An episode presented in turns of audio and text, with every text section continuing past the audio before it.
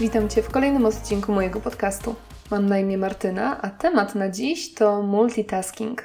Zanim jednak przejdę do dzisiejszego tematu, chciałabym zwrócić się wyjątkowo niepersonalnie do Ciebie, a do Was wszystkich, czyli osób, którym zdarza się mnie słuchać, a zwłaszcza do osób, które wysłuchały ostatniego odcinka o shamingu.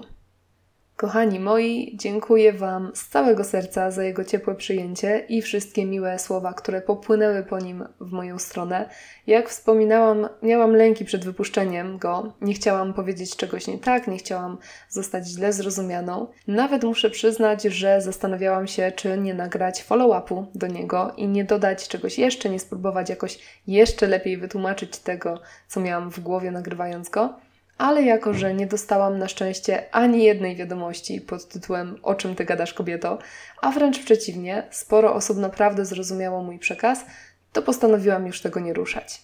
Tak więc podsumowując, dziękuję Wam bardzo, jesteście the best i już przechodzę do naszego dzisiejszego tematu. Multitasking. Znając mnie już chwilę, wiesz, że często lubię brać w obronę pojęcia, które zwykle mają pejoratywne zabarwienie. Tak było z zazdrością, tak było z prokrastynacją.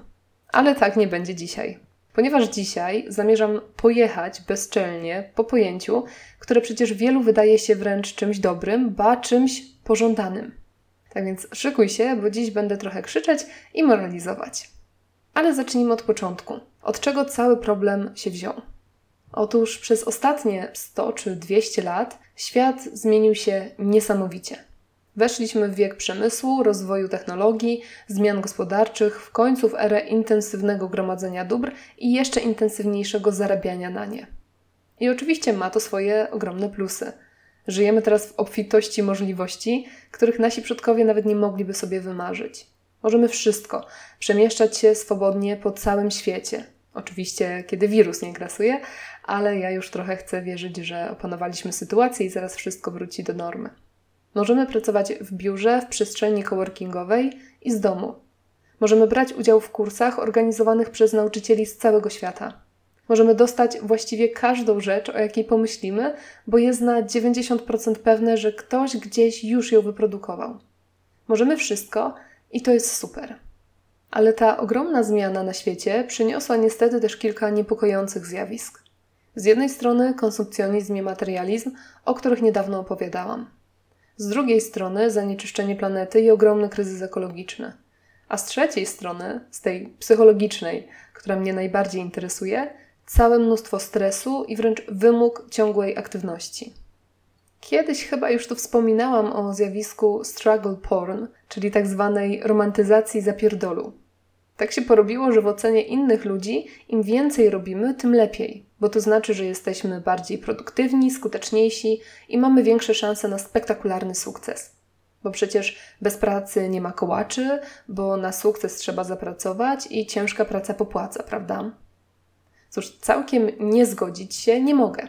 Bo tak, no, oprócz chęci trzeba też pracować, a do marzeń trzeba dorzucić trochę akcji, żeby mogły się spełnić ale mam wrażenie, że w pewnym momencie ten nasz współczesny świat trochę się zagalopował.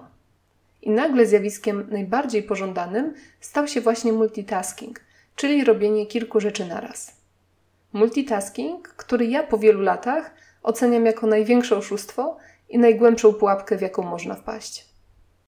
I tu od razu uprzedzam, ja też w nią wpadłam. Żeby nie było, że ja taka mądra z natury. Nie, nie, ja taka mądra raczej przez popełnione błędy. Jeżeli poznałbyś mnie, czy poznała jakieś 5-7 lat temu, to wiedziałbyś, wiedziałabyś, że nie ściemniam. Wszyscy moi znajomi znali mnie przede wszystkim z tego, że ja wiecznie robiłam milion rzeczy naraz. Zawsze w biegu, ledwo łapiąca zakręty, permanentnie spóźniona albo rozkojarzona, bo ogarniająca sześć rzeczy na sekundę. Tyle już o mnie pewnie wiesz, że ja wszystko robię szybko. Cóż, to mi zostało, ale wcześniej nie dość, że robiłam szybko, to jeszcze dużo i w jednym momencie. Przez to mniej lub bardziej kontrolowany chaos to był mój stan defaultowy. Dopiero po kilku latach, kiedy przeprowadziłam się do Warszawy i solidnie wzięłam się za pracę nad sobą, zauważyłam, jak bardzo mi to nie służyło. I zaczęłam testować wyrzucanie multitaskingu z mojego życia. No i poczułam się znacznie lepiej.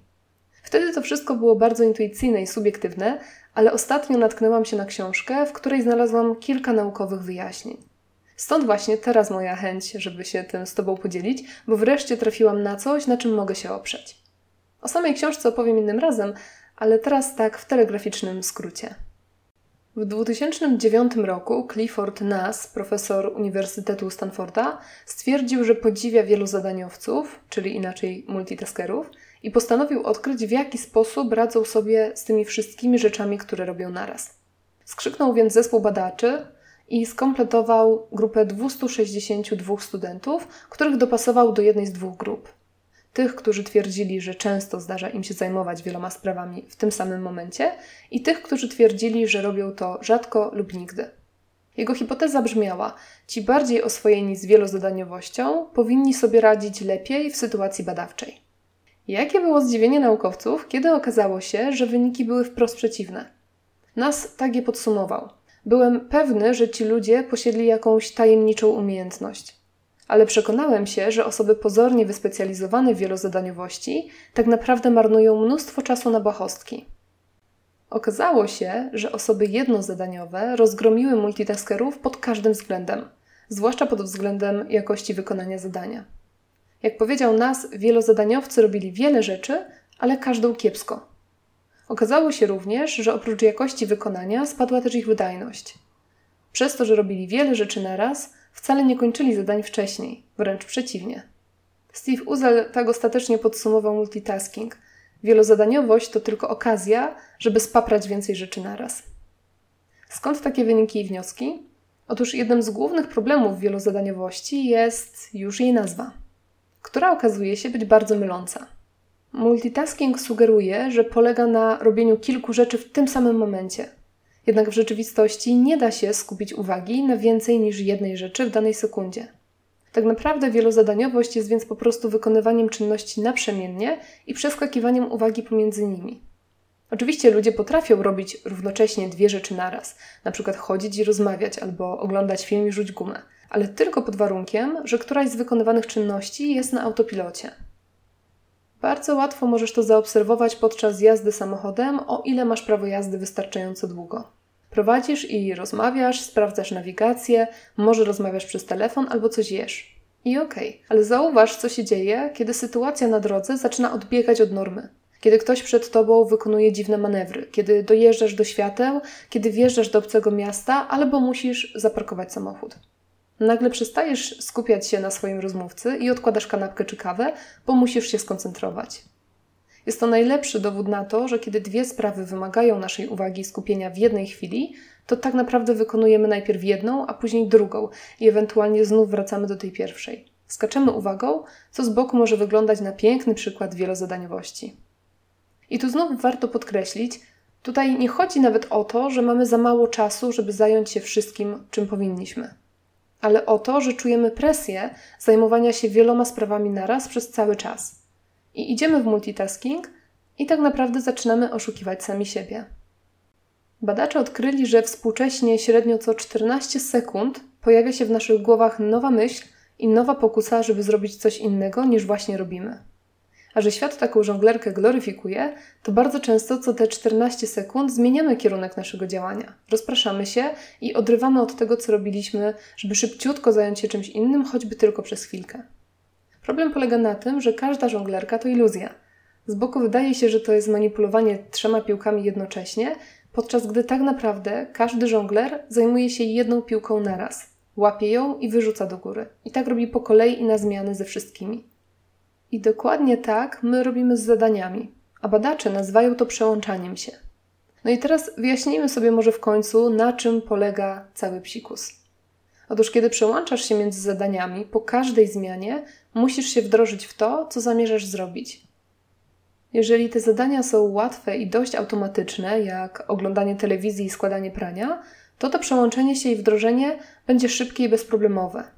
Ale jeżeli pracujesz nad czymś nieco bardziej skomplikowanym, na przykład piszesz pracę albo raport, a w międzyczasie próbujesz rozmawiać ze znajomym czy znajomą o wydarzeniach z poprzedniego dnia, co jeszcze angażuje Twoją pamięć, to przełączanie przestaje być bezproblemowe.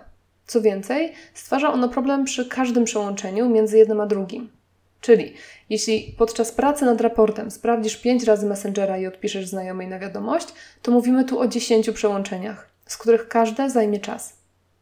I jasne, są to sekundy, ale sekundy, które pięknie się kumulują w minuty i godziny.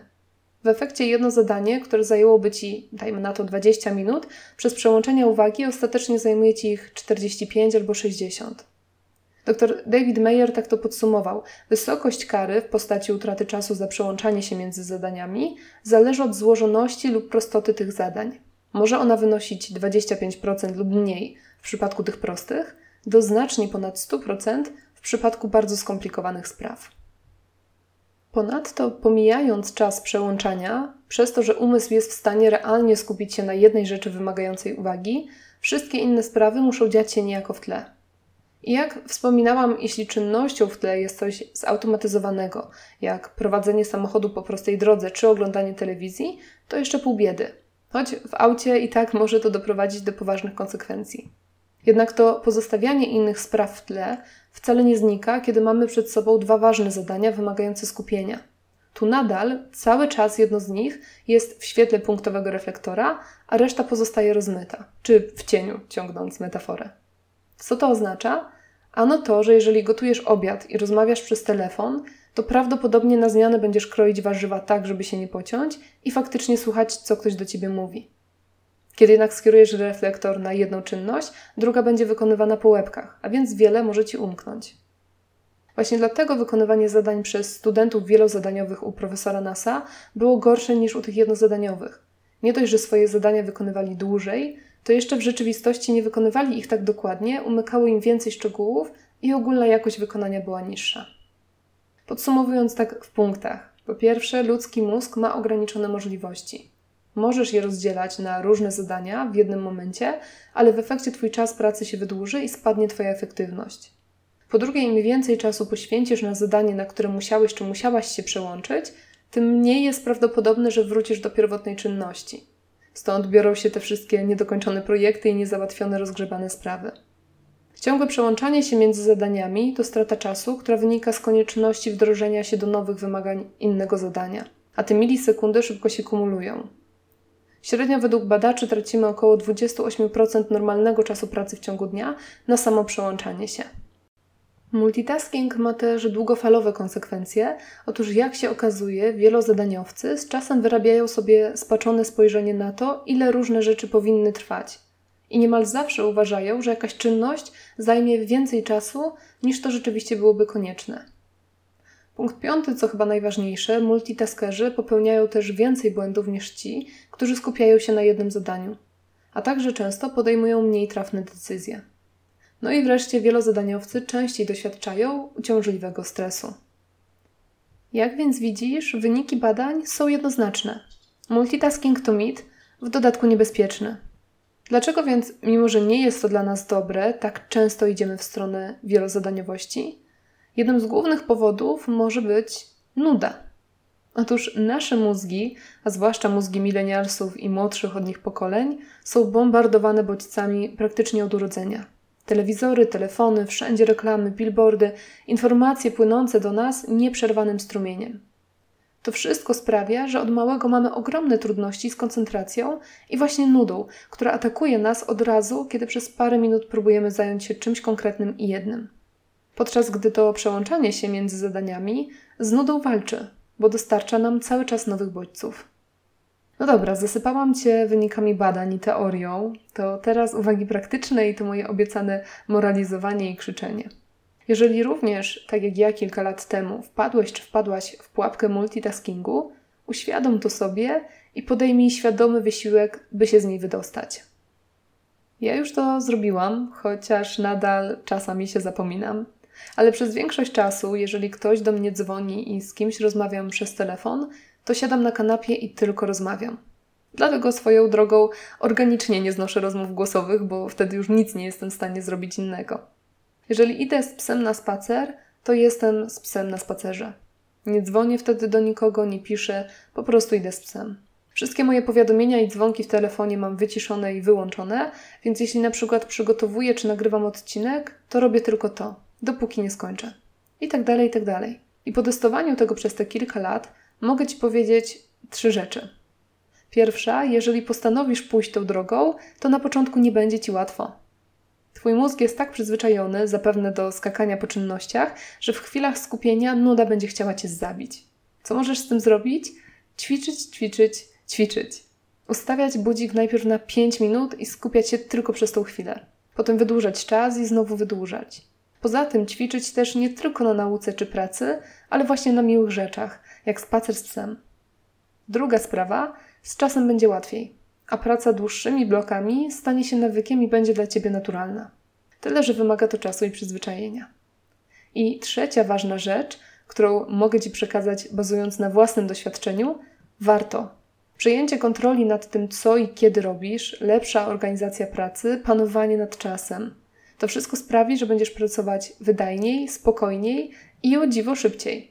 A docelowo sam czy sama zapewne staniesz się spokojniejszym człowiekiem. Tak więc namawiam Cię dzisiaj, porzuć multitasking, przestań romantyzować zapierdol i przejmij kontrolę nad swoimi działaniami. Naucz siebie i ludzi w Twoim otoczeniu, że to Ty decydujesz, czym i kiedy się zajmujesz. O ile nie wydarzają się jakieś pożary, które musisz gasić, całą resztę naprawdę masz prawo sobie zaplanować pod siebie. A przede wszystkim ćwicz koncentrację na co dzień. Kiedy myjesz naczynia, spróbuj się skupić na tej czynności. Kiedy rozmawiasz z kimś, poświęć mu 100% swojej uwagi. Kiedy pracujesz, nie sprawdzaj co chwilę maila i nie odpisuj na wszystko na bieżąco. A kiedy prowadzisz, prowadź, a nie pisz smsy, przeglądaj Instagram czy nagrywaj storiesy. Tu pomijając minusy wielozadaniowości, jest to też po prostu super niebezpieczne i nieodpowiedzialne. Ogólnie bądź bardziej tu i teraz. I w domu, i w pracy, i podczas spotkań ze znajomymi. Wierz mi, na dłuższą metę przyniesie Ci to tylko korzyści. No dobra, w sumie chyba nie nakrzyczałam aż tak bardzo, ale mam nadzieję, że trochę się czujesz, jakby Ci ktoś nagadał i że ten odcinek sprawił, że zacząłeś czy zaczęłaś się zastanawiać nad tym, jak pracujesz, jak żyjesz i czy Tobie to odpowiada. I czy to, jak pracujesz i żyjesz, to Twój świadomy wybór, czy może przypadkiem nie droga, na którą wepchnął Cię nasz współczesny świat? Bo jeśli to nie jest Twój wybór, to najwyższy czas go podjąć w zgodzie ze sobą, a nie dawać się sterować błędnym przekonaniom ludzi wokół. Okej, okay, teraz już naprawdę koniec kazania. Dziękuję Ci bardzo za wysłuchanie tego odcinka i w sumie nie przedłużając, bo mnie trochę poniosło z długością jak zwykle, życzę Ci wspaniałego dnia, do usłyszenia już niebawem i cześć!